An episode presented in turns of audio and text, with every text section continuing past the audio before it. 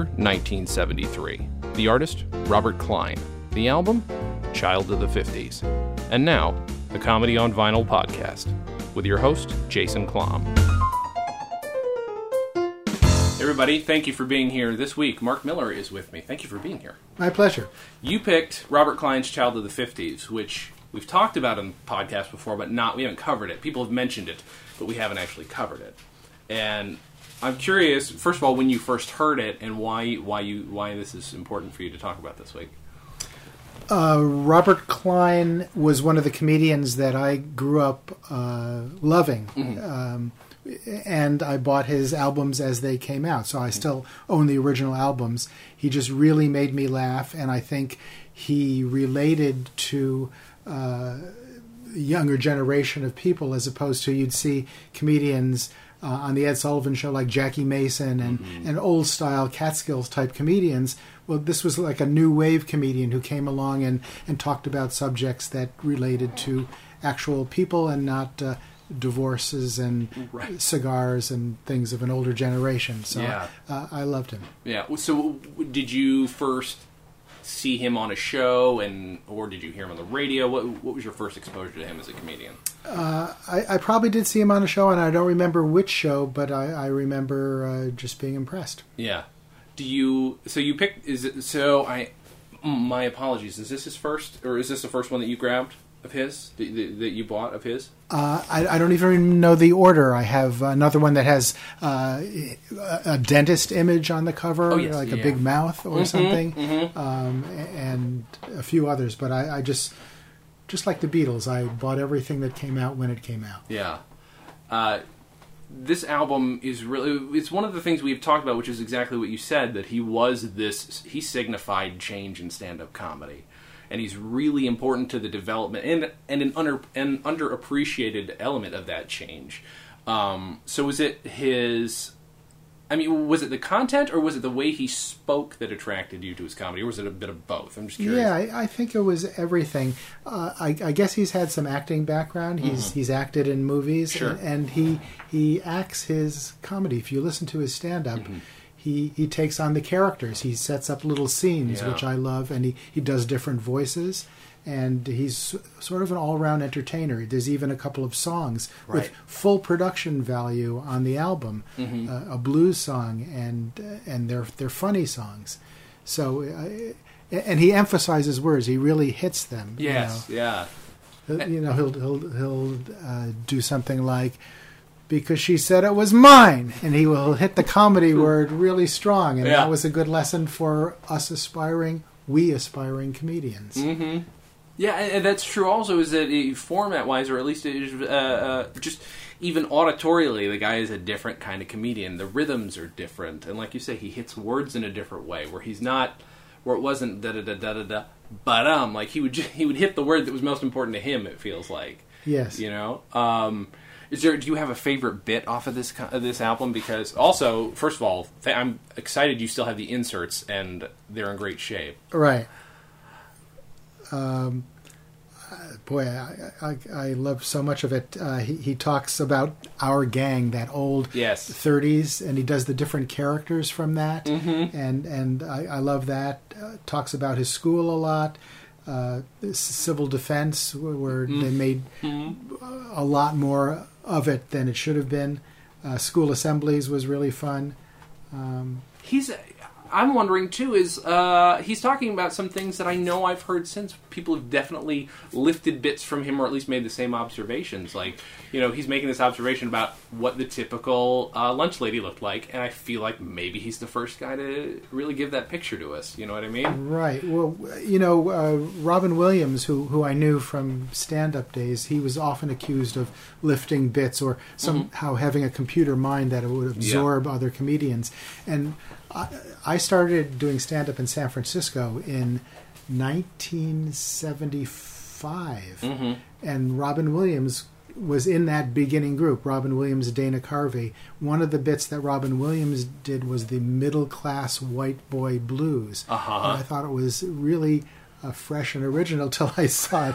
He's got the uh, Robert Klein's uh, middle class educated blues in here, That's and it's right, the same yeah. type of theme where where an overprivileged. Uh, somebody with more than enough money is complaining about the little things that are wrong in his life, Mm-hmm. and, and it's clearly uh, Robin was influenced from from that piece. And it's interesting too that the, things like that even have have cycles to them. Where Weird Al just released a song called "First World Problems" that is, uh, Yeah. I think it sounds like a Pixie song. Am I wrong? I don't know if it's a Pixie song, but either way, uh, I, I'm never good at who he's actually imitating. But it's exactly that. It's the same, just not a blues song. Right. And so it, it- that's cyclical. Obviously, again, yeah, I've heard the same thing about Robin Williams that he either intentionally or unintentionally just had that kind of brain that just sucked it all Yes. up and pushed it back Yeah. out. But it would go unnoticed because that, that his energy, and then you've got Robert Klein, who again I feel like is kind of this oddly underappreciated genius. Where I thought of him more of as an actor growing up, not as a Right, stand-up. I didn't right. know his stand-up. uh huh. Do you think are there are there other people whose that you can think of maybe whose stand up career became eclipsed by the other stuff that they they've done? Because it's again, this is he's got a whole catalog. Well, you know, Tim Allen, all, Sure. all the comedians that went on to uh, becoming actors, uh, Roseanne, sure. a number, of, uh, um, Jerry Seinfeld. Mhm. all Sure, those. and at least he's still doing it. And Yeah. I mean, I, I believe Robert Klein is too. But you don't. Again, people, it's it's one of those things where you don't unless you're on the East Coast, you're not probably going to get any Robert Klein in your life. Right, You know. right.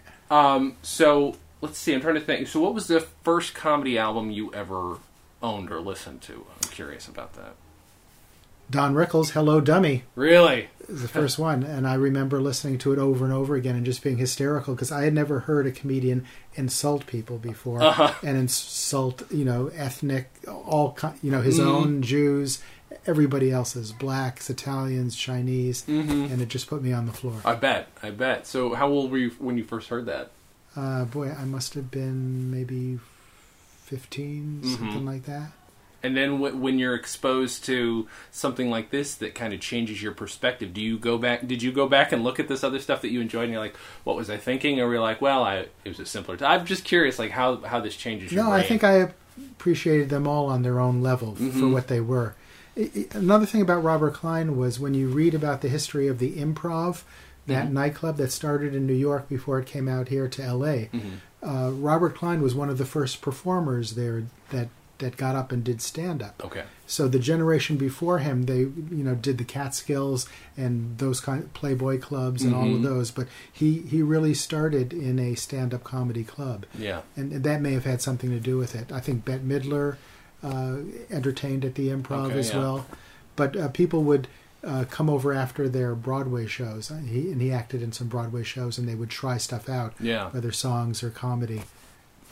That's interesting because I, I don't necessarily think about venue or about location changing your perspective on what comedy can be, but I feel like maybe that was a big thing. If your if your living was on the road but in a certain type of club, Yeah. servicing a certain type of audience, Yes. you know, especially if, if you've got the same perspective. If it's all older Jewish comics doing material for older Jewish people, it's Right. not. It doesn't need to evolve Right. by necessity. So then, when you're in a, in a in a club in New York, you've got this new group of young people with money. You know, the baby boomers who, who Exactly. and that's that. I mean, that, and that's another change. Like to speak to them. I don't know how old he was at the time, early 30s. I, I'm assuming, right? I mean, I guess that makes sense. Uh, you know, to be speaking to people who some of them were disaffected, heavily disaffected, and to to he clearly cares. He's got a very you know strong liberal streak in him. Yeah. You know, to to be kind of outspoken is kind of uh, again very new because all they were hearing was from these these older people. Um, where so where did you so did you grow up in San Francisco or that's where you started comedy? Uh, just started comedy. I moved there after college. I grew up on the East Coast in upstate New York, Okay. Rochester, Glens Falls, oh, okay. and went to college in Pennsylvania, and then moved out after college to the West Coast. Did you go to college for something entertainment or media related or? No, I was a shy kid, and I Mhm. was an English major, and thought I would be a publishing person. I would be an editor and work with famous authors because I love the written wor- word and I love writing and reading. And uh, the publishing houses in New York did not share my dream when I got there. Uh huh. Uh-huh. So I ended up. Uh, I, I thought if I'm going to be miserable and unemployed and not have any friends where I am because my parents moved there after I was in college, Mm. why not start over in a really cool city? And I decided San Francisco seemed to have that aura and allure. Yeah. And just fell into stand up by accident when a friend uh, who I met there said, Why don't you come down and see me do stand up at a local basement of a church where he was doing stand up. And that's where Robin Williams showed up and Dana Carvey and, and Kevin Pollak and a few other people. This was like the worst to me. And civil defense was heavy then. I don't know if you remember this, but this was like an overriding concern. They spent so much time talking about it that I had nightmares. I cared. First of all, they were very subtle. They told us, children, a siren means disaster. Dream about them often. When you hear a siren go under a tree, give up. It's too terrible. Don't even try to save yourself. They taught us a siren means disaster. Then they had the foresight to blow a siren every day at 12 o'clock. Walking home from school with a lunch bag. What's that? Oh, it's just 12 o'clock. Oh, I used to second guess. What if the Russians bombed at 12 o'clock? They're not idiots. We'll bomb at 12 o'clock, Ivan. They don't know. They think it's lunch.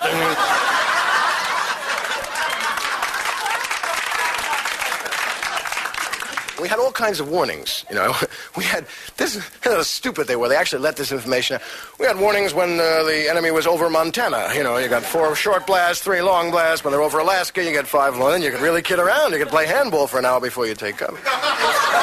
Was it watching them that made you these kinds of people made you think you want you could do it, or did you have another? Because you said you're shy, so did you have Yeah. any desire to perform before this? Well, I had never seen people my own age doing stand up, Okay. only older comedians on TV. So when I saw people my own age and they were really funny, I was knocked out. And I thought, if this fascinates me, maybe it would fascinate America. I know, I'll write an article about them and sell it to magazines, but to get in with them and get their trust, I'll pretend I'm an aspiring comedian. So that's Wow. that's what happened. And it took me two months to work up the courage to go on stage the first time. Mm-hmm. And uh, when I did, the first time it went really well. I had many not well times after that, Mm-hmm. but the first time was so addicting that it, I lost interest in the article and decided to just do the stand up. Wow. So you never wrote it. You never even. That's No. amazing. to to totally transform you again. Not like that. That can't be understated from self-professed shy person who wants to write and who. Wow. See, that kind of blows my mind. I mean, did you did you did you feel weird knowing that you were doing this kind of like? I mean, you're not being shady, but doing this thing that nobody else knows about, where you're like, I'm gonna get into these people's trust. Like, did it feel weird to you at first? Uh, a little weird, but uh, eventually, when I lost interest in doing the article and decided to be one of them, then it felt less they weird. converted you. That's amazing. Yeah. The, the guy that uh, ran the place was a guy named Frank Kidder, who who became known as the godfather of the San Francisco comedy scene, and he would give little uh, lessons and lectures about comedy before the shows to us. Mm-hmm. And then at the end of the show, uh, he would take the money that he had gotten from people coming in, and he'd hold out a dollar to each comedian and say, "If you need it," Mm-hmm. he would do that. So- Wow. Did you? I'm curious. Did you talk about Robert Klein with any of these other people you were coming up as a comedian with? Like, I, I think we talked about all the comedians that influence us that, that we loved, Mhm. and uh, uh, it was Klein and Carlin and Richard Pryor were the the three, you know, gods of comedy at the time. And then a little later on, Steve Martin Mhm. came along yeah, and Robin Williams. sure, of course. Which is that's interesting too for him to come out of that same scene and then to be an influence on the Yeah. same people. For sure. Wow. But we used to watch uh, Robin with our mouths open, just not believing how somebody could be so amazing, Mhm. so far beyond us, and he was clearly destined for something special. We could tell. Was it that? Was that energy consistent? Yeah, Really? He'd Yeah. just always get up there and always just be. yeah. That's phenomenal. Even even if it was a dead audience of six people, he would have them on the floor. So it, it, that, he's one of those guys where I feel like, uh, I feel like any any comedian feeds off an audience, but to know that you don't need them to get up there is is kind of a challenge too, right? Yeah. You know, to just give. I've got my own energy. If you want to enjoy this, great, and that'll help me out. But if not, I've still got my own show going on inside my head.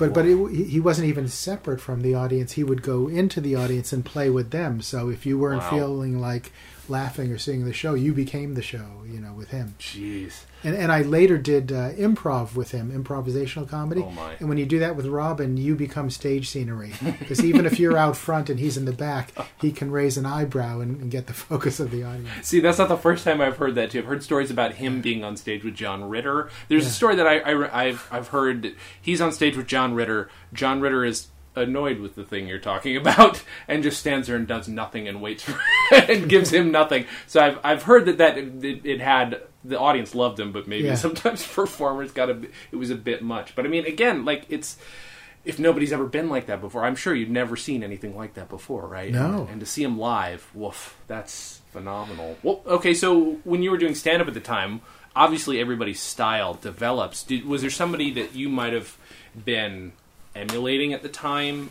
Or did you have your own thing? Did, were you conscious of how how your own style evolved? Um, people often compared me to Woody Allen and Dick Cavett, Uh-huh. and Woody Allen was a huge influence. Mm-hmm. Both his stand-up, which people aren't even aware that he did stand-up Sure. before the movies, Yeah. and then he he was a writer also. He wrote these short stories for the New Yorker Mm-hmm. and collected them in, into book volumes, and that stuff influenced me too because it was very joke-oriented Mm-hmm. and and sort of very silly and self-deprecating. So I, I sort of patterned myself after after him. As a quiet, shy person, I feel like he is the kind of guy that a lot of us would emulate and want to be because it's well, I sat there, I took my time, I wrote this great thing, and I'm giving it to you. Like y- y- there is there's that like.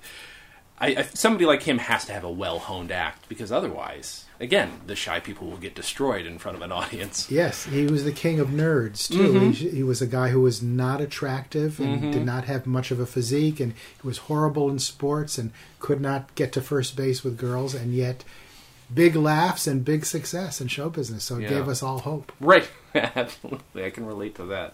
Um, so, how.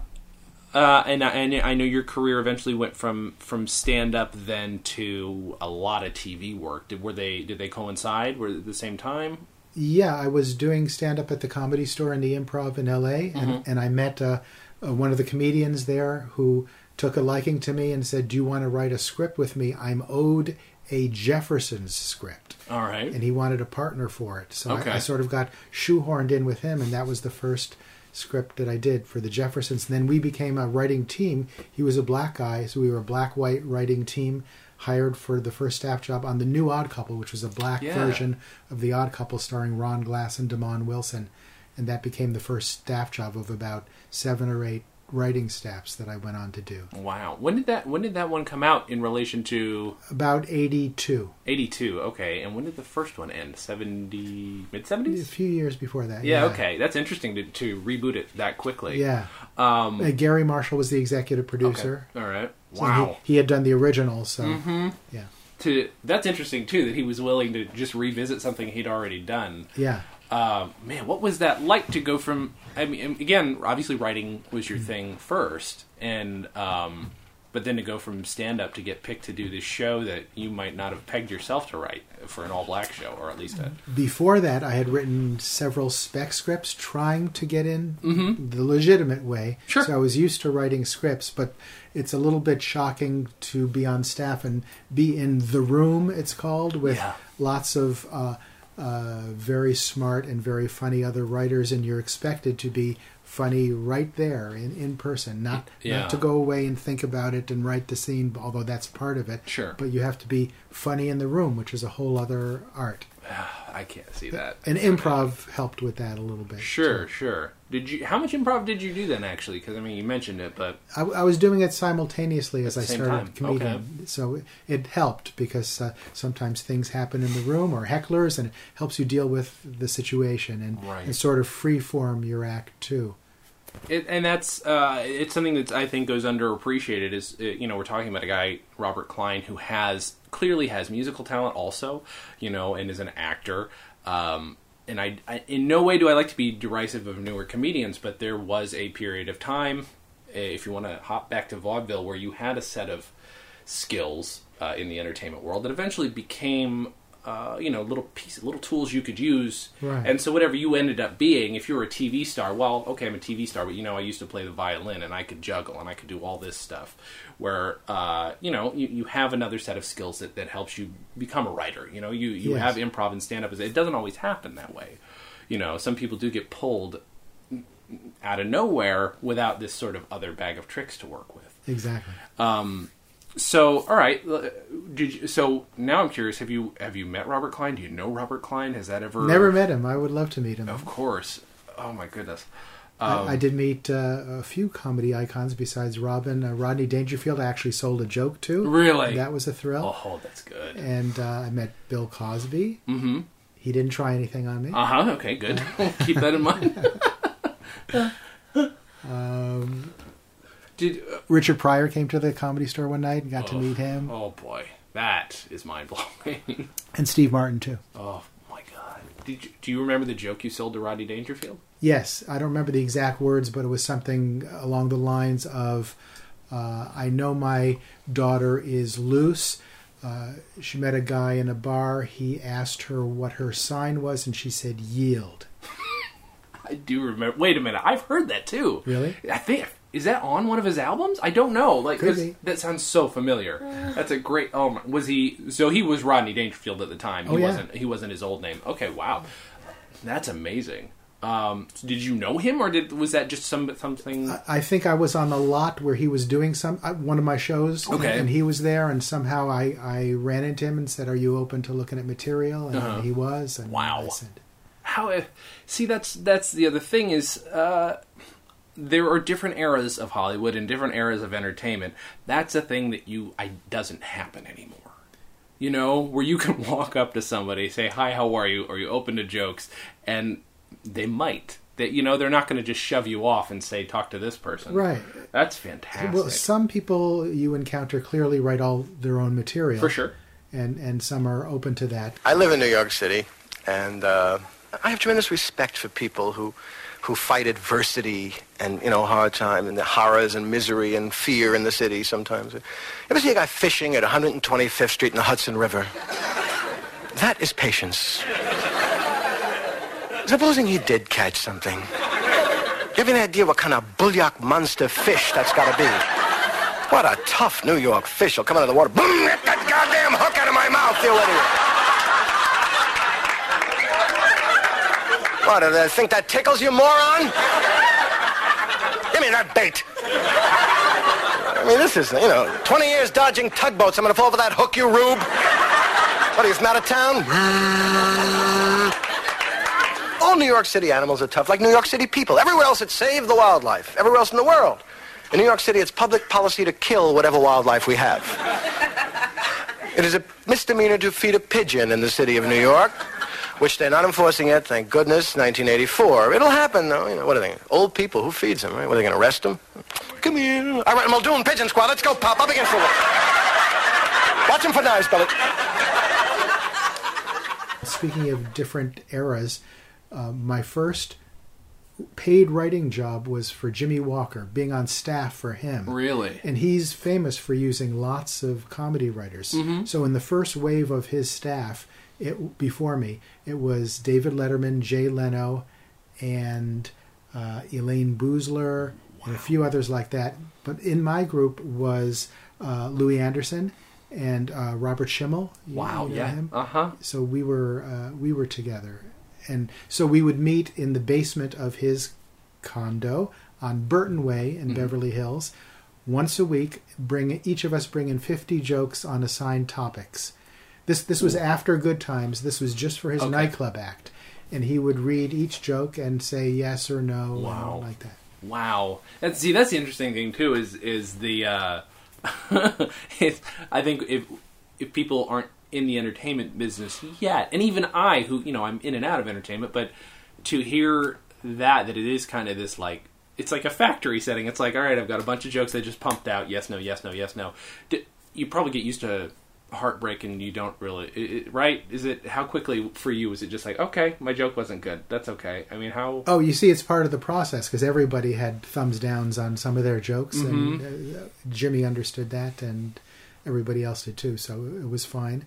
Sometimes you could resell the turn down jokes to other people. That makes sense. That makes it, it, that um, it, is that a market that exists anymore? Is that a thing? I mean, are are there writers' rooms for comedians, or are they just? Is it mostly just? Well, every, every are you talking about the sitcom writers? no, rooms? I, I I mean like for actual for for stand ups. I'm just wondering if Oh. anybody does that anymore. I, I- would think it would be easier today to contact comedians because of the internet. Yeah, Everybody right. has websites; you can approach them that way. So if there's a comedian you want to write for, Yeah, right. look them up. Yeah. Um, and then I, my next question was going to be about the writers' room. Is is it easier doing this the the Jimmy Walker thing, or is it easier doing? Because I get the feeling that that sitcom writers' rooms are kind of destructive, or that they feel like they kind of tear you up a little bit. And I'm Uh, they they can. It often depends on the showrunner. Uh, we had one showrunner who divided the staff into the story people and the joke people. I was in the joke people. People he felt were stronger in jokes, other people stronger in structure Yeah. and storying. Uh, and sometimes you're expected to be both. Mm-hmm. But usually you have a strength in one thing or the other. If if you don't perform, if you continuously pitch stuff that doesn't go, you you, it can be a little uh, uh, cruel depending on how sensitive For the sure. showrunner and other people are. Yeah. Um, so, as a guy growing up who loved jokes and that was your thing, what was it like listening to Robert Klein, who wasn't very shticky at all? Like, Yeah. what did that do to your concept of comedy? He, he was still funny, and I, and it just made me realize there are different kinds of funny. Um, so try to develop what what's mine. It, and it takes you a while. It takes a number of years to grow into your own style. But uh, Rodney Dangerfield clearly had a, a pattern and a formula to his jokes, and that was very different from what Steve Martin did and Jackie Mason and George Carlin was another brilliant master that told stories about his background. So you learn that uh, talk about yourself and what works for you. Mm-hmm. Why do you? And maybe you don't know, but why do you think Robert Klein's Robert Klein often gets overshadowed by other comedians? I'm, I've been trying to think of it myself and why I didn't think of him as a stand-up until somebody brought him to me. Uh, one thing is he did not have a high profile hit TV series like you know Robin did and Roseanne and Sure. Tim Allen. So that could have been part of it, Mm-hmm. and maybe the other part of it is that uh, I, I I think he's a little bit uh, smart. You know, you know, Mm-hmm. intellectual and, and a lot of cultural references, and, and maybe it too hip for the room. I, I'm I'm not sure exactly. Yeah. Woody Allen made movies, and that helped. He didn't. I don't think he wanted to do stand up. He pretty much had to be pushed on stage. Mm-hmm. He was really shy. Right. And that's the other thing too is is the the intelligence in in his stuff is.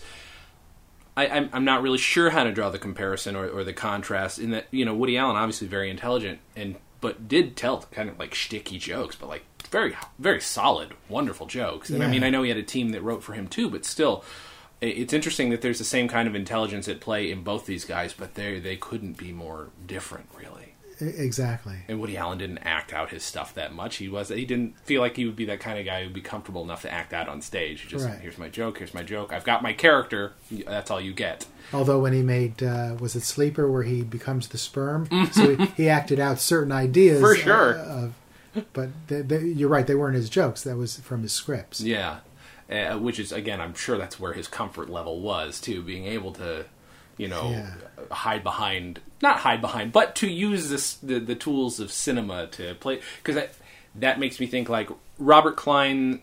Maybe his albums weren't all that experimental, but his comedy was. Um, but like somebody like Albert Brooks went on to do from wonderfully experimental, like maybe the most experimental comedy albums of his time, to being one of the most im- influential comedic filmmakers of his Yes. time. Robert Klein didn't jump platforms at any point, really. He's just been a stand up or an actor, you Right. know, where uh, you're maybe at the whim of a writer, at the whim of a director. And I, I wonder if that's maybe, you know, colored people's perception of him. Could be, although maybe he thinks of himself as as jumping platforms because he did Broadway plays, he did some movies. He's got a book out that's autobiographical. Mm-hmm, Um, I think it came out in 2006. Yeah, yeah.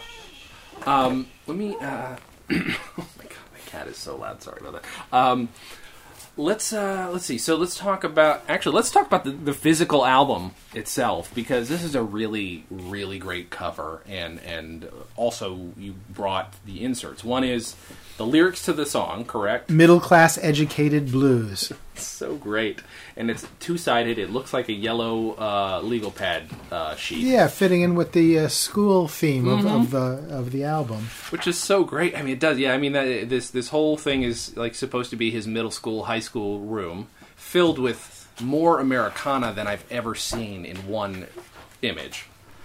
And uh, that's the other thing too is is maybe the, maybe he's redefining what it is to be, you know, an American. His, you know, he's a like people talked about him kind of being post, uh, like you know, post Catskills. He's not, you know, he, but he's this young Jewish kid who, you know, he's not your typical handsome football player Anglo. You know what I mean? Exactly. Which is great. But this is one of the more America. He's he's making fun of America, but just as much as he obviously this is a nostalgia fest.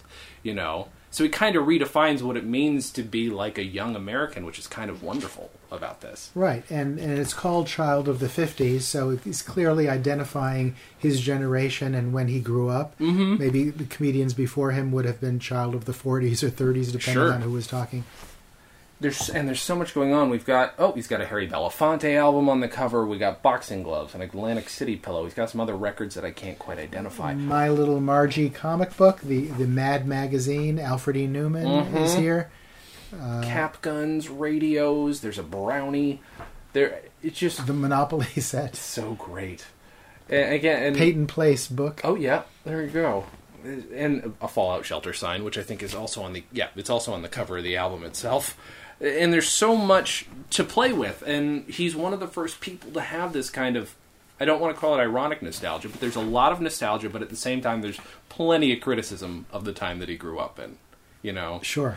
and I- don't know. That's it's it's something that we take for granted is going to come out of people's mouths nowadays. Like, well, you know, we can be nostalgic, we can have fun with it, but I'm going to make fun of the authority figures from the time. I'm going to make fun of what it was like to grow up. You know, like you said, he's not talking about divorce. He's not talking. He's talking about stuff that's relevant to people his age. Yeah, yeah. You know, he doesn't have to put on this front. Um, School cafeteria ladies, Yeah. Mm-hmm. things that the students were going through at the time, probably. do you remember? Do you? So is this is this your original copy? This is, is. the original one you bought. It is. Do you remember opening it up and just plopping it on the on the the turntable for the first time? I, I do, and it was always a treat, and he was always funny. Mm-hmm. Uh, this one came out in 1973, it looks like. mm-hmm. So, um, Is it? Do you still buy comedy albums at all, or did you stop at some point? uh, now everything seems to be so available on, Sure. on online. Um, and you're watching videos a lot, like uh, Louis C.K. will make his stuff available as a video with him in concert, and I'll, Mm-hmm. Right. I'll I'll get those things, which I love. There's another smart comedian, but he's becoming very popular despite being perhaps too hip for America. But he's Right. got enough people that love him mm-hmm. and make him very successful. The energy companies. They're spending more money, all these oil companies, on telling you what they're doing for the atmosphere and, you know, to fight pollution than they are on fighting pollution. Shell engineers now have oil herder. We're working on oil slicks, you know, and they have this thing that controls oil slicks. And at the end of the commercial in small print, it says only in a bathtub or a toilet bowl.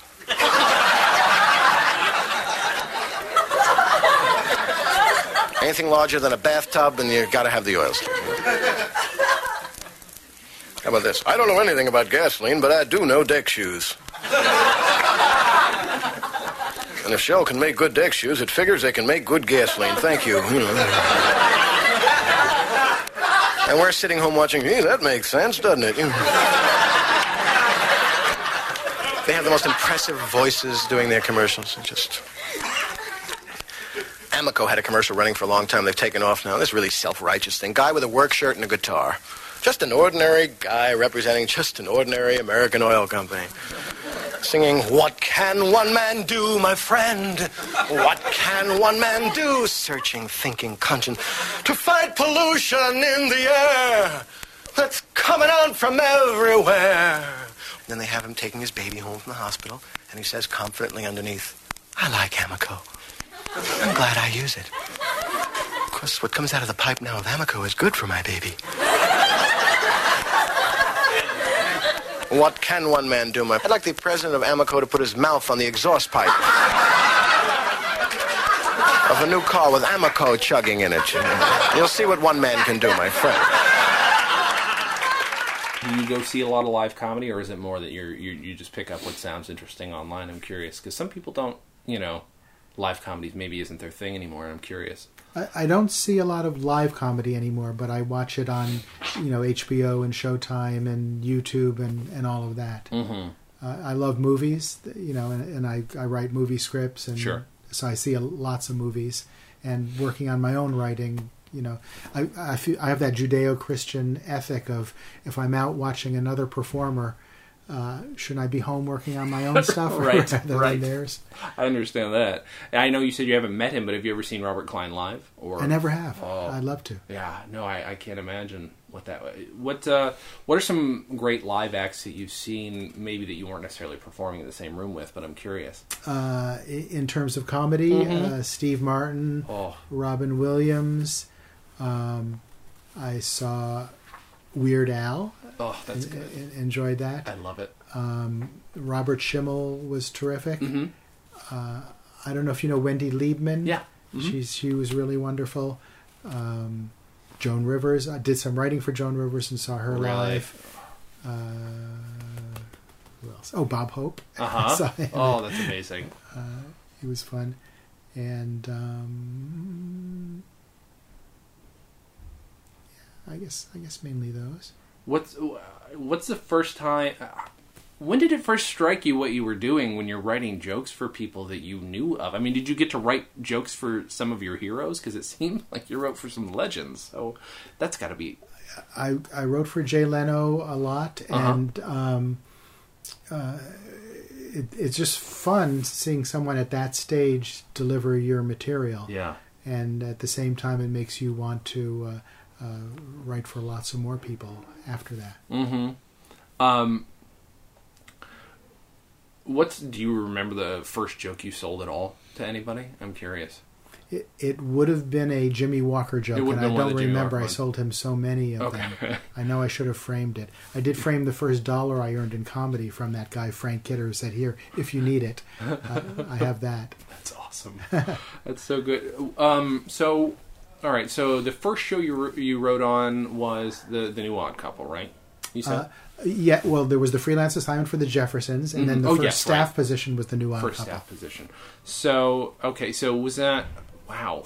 So what are the? Let's just talk about some of the other shows you've written on. I'm curious because like that's th- th- that's so a it was great the time new for odd TV. couple, Yeah. followed by Diff'rent Strokes, which is the Gary Great. Coleman Mhm. show, which they say is cursed because so many people have come to bad endings through that. Right. Right.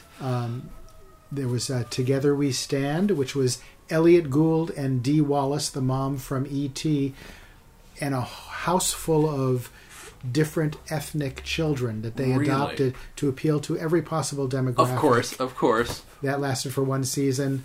Uh, different shows together we stand. Uh, Living Dolls was Michael Learned, the mom from the Waltons, Uh huh. and she was the house mother to aspiring New York fashion models, including Halle Berry and Leah Remini. Were were two of them. Really. So that that was a season. Um, That's kind of my. There was She's the Sheriff with Suzanne Somers inheriting her deceased husband's sheriff job. Oh my goodness. That lasted for two seasons, believe it or not. Did it really? Yeah. So what, what was it like working on these? Was it just like this is a job? Was it like this is kind of an exciting idea? Was it like this is crazy and I'm just going to enjoy it while I'm writing it? Because these sound so crazy. Some of them. all of that and it all as i said it depends on the showrunner Sure. and the showrunners for a lot of these really appreciated jokes so I, Mm-hmm. I did better and enjoyed those more Yeah. I, I worked for carol burnett at one point decided to try again with a new audience so she assembled a uh, a whole new cast of young hip people all new writers and producers including myself and she wanted to appeal to the saturday night live type of Okay. audience and that lasted one season because they didn't really want to accept that from her. They Uh-huh. liked her old shtick, but that Oh. that was a treat working with her. Both she and Suzanne Somers treated writers really well. Yeah. That's amazing. Good goodness. Working for Carol, I can't imagine working for Carol Burnett. Like that would be a dream. Yeah. That still would be a dream. If she came, if she decided she wanted a show today, I'd be absolutely sign Yeah. up. Well, see, that's interesting too, though, is to work. That's that's a thing about entertainment is is if people want to evolve, you've got to be aware of not only what they've done before, but how they want to be perceived in your Right. joke writing. Right. Is that is there pressure there? That's interesting. No, to me. they tell you, and you can usually adapt. Uh, a lot of times, if I'm not on staff for somebody, I'll write for individual comedians. So I got to go to the houses of uh, Joan Rivers, Roseanne, Mm-hmm. uh, Dana Carvey, and Yakov Smirnoff, who I've Really? been working with uh, throughout. That's crazy. See, uh, that now he's a gentleman I'd like to have on the show. Uh, not only because I find him interesting, but because he's got amazing shoes. I'm sorry, but I saw him at a show once, and he had the most amazing pointed shoes. I can I can put you in touch with him. He just we just had a, uh, a Barnes and Noble appearance for my book when it came out, and he he was the when he uh, came out host. for it. Really? Yeah. Oh, that's so good. He's one of those guys who's had, you know, a, he still has a career. He's got his, you know, he's got his own stuff going on. Uh, but you know, people relegate him to a certain period and a certain type of Right. humor. Yeah. Um, You know what he's been doing for the last twenty years? I don't know anything about his act or anything for the last, other than being in Branson. You know, that's Yeah, all I know is that's Branson. it. He has Yeah. Mm-hmm. his own theater in Branson, and uh, it's the Yakov Smirnoff show, and it's extremely successful. Yeah. But now he's trying to get back into into uh, sitcom world. So we, Really? we wrote a script, uh, a few writers, him and Mm-hmm. myself, and he's out pitching that. That's amazing. See that he's one of those guys. I mean, I, you wouldn't think my, I wouldn't have pegged. If I had been aware of comedy at the time, if I had been older at the time, there's certain people I wouldn't have pegged to be able to evolve, if only because their act seemed, you know, is very specific. I Yeah. mean, you know, it's Cold War era. So once the Cold War is quote unquote over, like that's that's a huge. There's got to be a lot of pressure to shift. You know what I mean? Yes. But I mean, again, uh, this is exactly what we're talking about. Is like, I guess if you have good writers and uh, you know people who know you and you can trust, like, how do you? I mean, besides being referred by another writer, how do you establish trust with somebody you've never worked with before, like Carol Burnett? Like that's Well, Carol Burnett inherited me because uh, I was hired by the producers to be on, on the staff for that show. Okay. So she had no uh, no say in that matter. Okay, but You, okay. so you just try to do the best job you can and be polite to her and Sure. and, and not not be worshiping her too much 'cause she's used to that all the time. no, I bet, I bet. Um, my goodness, the, um, I, and I don't even think I knew that. When was that? When was her second show? That would have been in around 1990, 1990. 91, around there. Okay, I'm really surprised I hadn't seen the show because that was about the time when I was learning what comedy was. Um, so, was your family uh, aware of comedy? Did they expose you to new stuff? Were you watching a lot of TV? Um, my parents had uh, Bill Cosby albums, Mm-hmm. Shelley Berman albums, Stiller and Meara Great. albums, and uh, Carl Reiner Mel Brooks, The 2,000 Year Old Man. yeah. Had all of that. My father was constantly telling jokes, although he worked in, in retail. And my mother was an English, high school English teacher, college English professor. Mm-hmm. She was not a big joke teller, but a good audience. Right, right. That, see, that's oh, that's amazing. And I- my sister, Uh-huh. uh, who's five years younger than I am, my challenge was to make her laugh at the dinner table. And I considered myself a success when I could do one of two things with her either get her to laugh so hard that she would fall off her chair onto the floor, or milk come through the nose. Of course, of course. That's so perfect. And you don't. I, I feel like uh, you're spoiled at that point because uh, once once you get an actual audience in front of you, sometimes it's hard to read if they're enjoying themselves Yeah. or not. Right? Um, Especially when you start off, they tend to give you either the beginning of the evening spots or the very end spots. So, so that the most challenging audience is either way. yeah. Do you, uh, as far as getting up in front of a group of people nowadays, either to talk about your book or to talk about anything, is it? I mean, is it? Are there still nerves, or is it? Did, did you? I mean, because you still, you know, maybe you're still the shy guy inside. So I'm just curious. Like, does it? Are you at ease in front of an audience still? I mean, how often do you get in front of people to talk in front of them? Uh, I, I, I've transitioned. I do stand up occasionally, but I've Mm-hmm. transitioned. I don't know if you're familiar with the storytelling movement in LA. Mm-hmm. Yeah. So I, I do that, uh, you know, fairly frequently. Okay. And and I enjoy that, and and that's less pressured than stand up. You're not Yeah. expected to get a laugh, you know, every so often. Right. And you can be more, uh, more I think, creative and personal than Sure. you can with stand up. and when you do tell a joke, the cathartic jokes sometimes are the best Yeah. laughs too. The meaning of words. As a child, certain things were couched a certain way. For example, my mother gave me a note to give the druggist and said, Robert, your sister is unwell. Take this to the druggist. I said, I don't unfeel like it. What is this un? Did you have that where they've used phony names for real things because of their own self-consciousness and embarrassment? Robert, don't touch your popo. Henry, get your hands over it, Sitsu. Hildegard, you made a bum bum. Excuse yourself and leave the table. We don't make bum bums at the dinner table and leave your punky alone. And we'll talk about your toddies Tuesday when Aunt Rose comes. You've got a dungy in your nose. If you've got to make a TT go while the boo boo is warm. We cannot have this. Well, the world ain't like that, you know. When you grow up, a doctor is not going to examine you and say, I'm afraid it's your poo-poo, bub. We're going to perform a poo-pooectomy, I'm afraid. Uh, do you have Blue Cross? Fine, we'll get a room for you. Uh, the draft board was a very humiliating experience for me, but they did not go, all right, men, line up, show your tutus to the sergeant, let's go. I said tutus, soldier, not poo-poos. Poo-poos Monday morning 0600, and cease and assist on those boom-booms, Marine. The enemy can detect a boom-boom. On your way. Let's talk about your book really quick. Um, so it's called 500 Dates: Dispatches from the Front Lines of the Online Dating Wars. So, uh, and uh, this is you know this is what you you came here to talk about originally, but I'm I'm curious. So, how how long is this in development for this book? I'm curious. This book, I, I was luckier than many writers because it was already written at Uh-huh. the point where I decided to do a book because I was being paid for writing humor essays for the LA Times, the Mm-hmm. Huffington Post, uh, the Jewish Journal, many publications and websites. So at a certain point, I realized I had over 50 essays about my dating experiences. Okay. I thought this could be a book. Yeah. And it was already written. So uh, That's perfect. I mean, I feel like that's the dream for a lot of writers.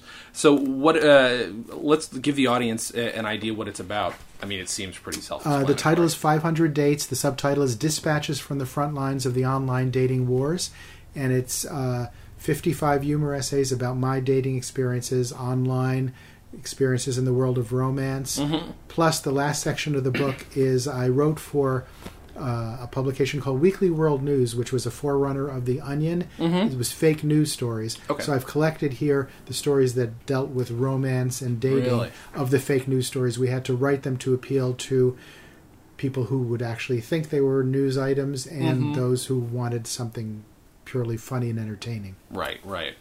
That's see, that's great. Uh, is there? Uh, my goodness, see, because when you're writing about about dating, I mean, it's been a while. You know, been a while since I've dated, but uh, it's. You're not dating anymore? Uh, no, uh, my wife would uh, not like she's that. not allowing that? No, for some reason, I don't seems- understand what's going on. Seems very close-minded. I, I, I'm just curious. Then, I mean, obviously, the online thing is is a new, uh, is, is not obviously a brand new perspective. But how how do you go about? I mean, I guess if it's just your voice, it's your voice, and that's enough. But I'm curious what your experiences were like. I mean, if there's anything you can give us an example of that won't spoil the book too much. uh, of dating online? Yeah, like one of the better, well, maybe a story that that might pique people's interest because it does sound fascinating. I've I've dated a woman who the chemistry was so strong when we first met on the first coffee date that we had a half hour makeout session on that very first date. Oh. The next day she emailed me saying she did not want to get together again because she didn't feel the chemistry was there. wow, wow.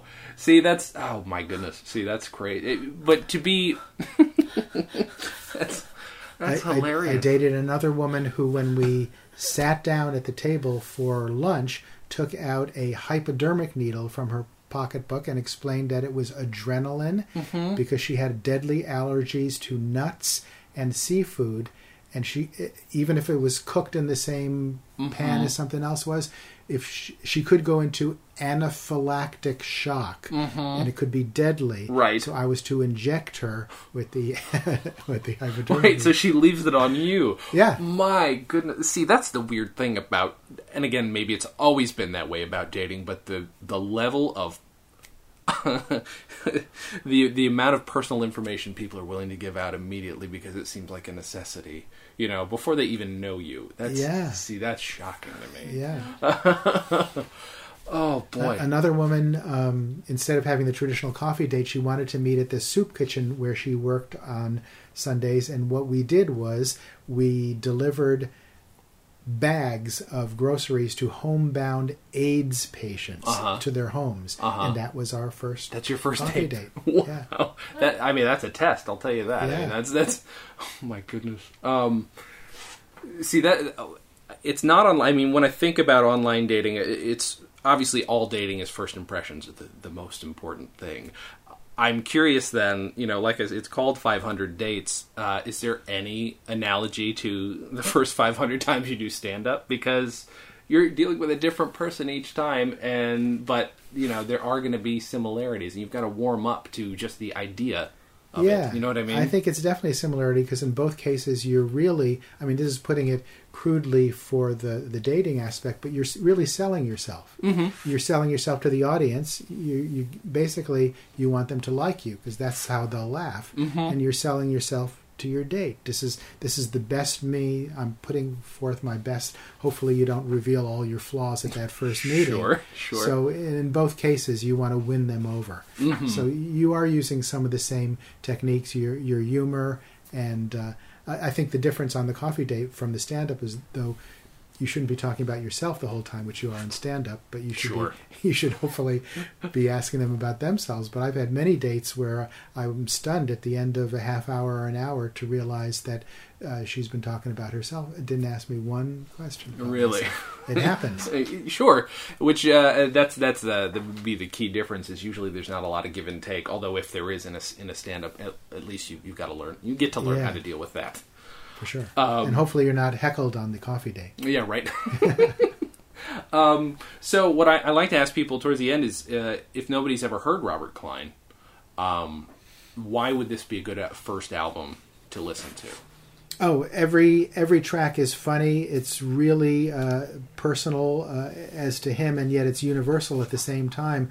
Talking about, I think, experiences we've all had with with school, with dating, with uh, you know, growing up uh, privileged compared to most of the rest of the world, um, and some of the old classic shows that he talks about, like Our Gang. I think people will relate to those and and he's just a, a really wonderful and and funny and dynamic performer.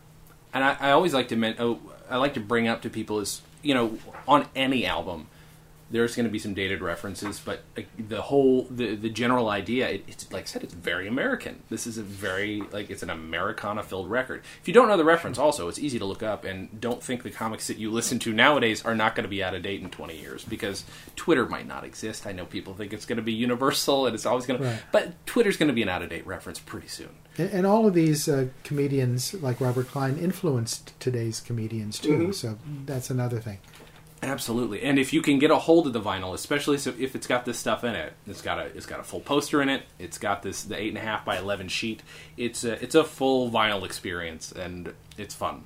You can buy it online, obviously listen to it. Great jokes, but it is a great experience to have in your hands. And I love that you still have everything In vinyl, there. especially if you have a record player that can play it, that, Mm-hmm. that'll be an added bonus. Yeah, and it's a, yeah, and it's a, it's a great sounding record, and there's entertainment and all kinds of entertainment on it. There's music on it as well. He's a wonderful singer. That is one thing that hasn't been brought up yet. He's a wonderful singer. I really love his voice. He plays harmonica too for his. Oh, that's uh, that's right. Yeah, and uh, that's he does that uh, on on the other album. He does that whole Civil War bit where he's talking about old Civil War movies and and just oh, it's just so funny. It's again, there's so many things here that feel you've probably heard before, but I have a s- strong suspicion he's the first person to do it in that way. Yes. You know, and I, it, this is a great album. I think uh, David Steinberg did a recent series of interviews with comedians, and he might have been Robert Oh. Klein might have been one. You can probably I find that online. So. Steinberg's interviews are so great. Yeah. And oh, that's amazing. Well, pl- I'm sorry for saying amazing. I got some stuff recently from an audience member for saying amazing too many times. I'm enjoying myself.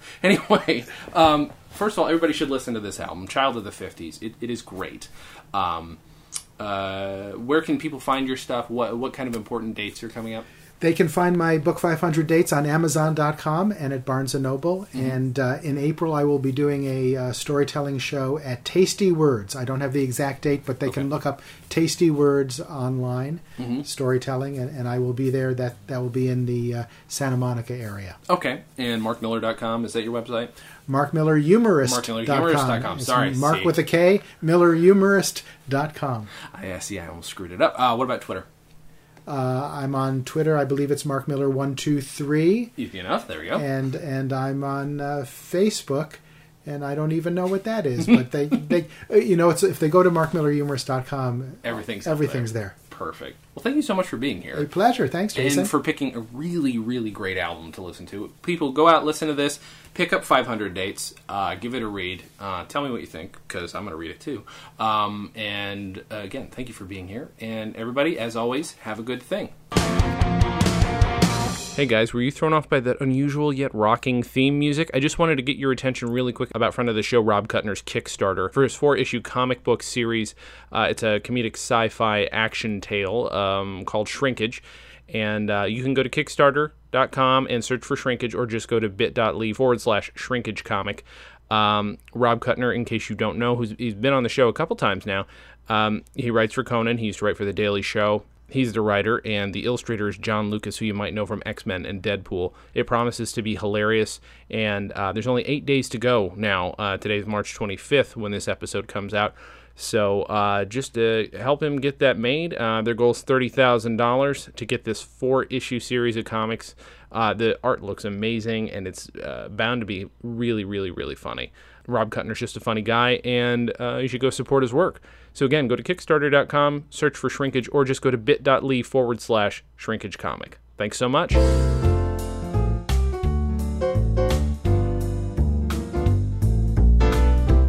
Comedy on Vinyl is a production of Stolen Dress Entertainment. It is produced by Mike Worden and is hosted and edited by Jason Klamm. Our theme song was composed and performed by Richard Levinson. Please visit stolendress.com to listen to our other podcasts, read our blogs, read our tweets, watch our videos, and read our books. Please subscribe on iTunes, and if you like us, give us a five-star rating and a nice review.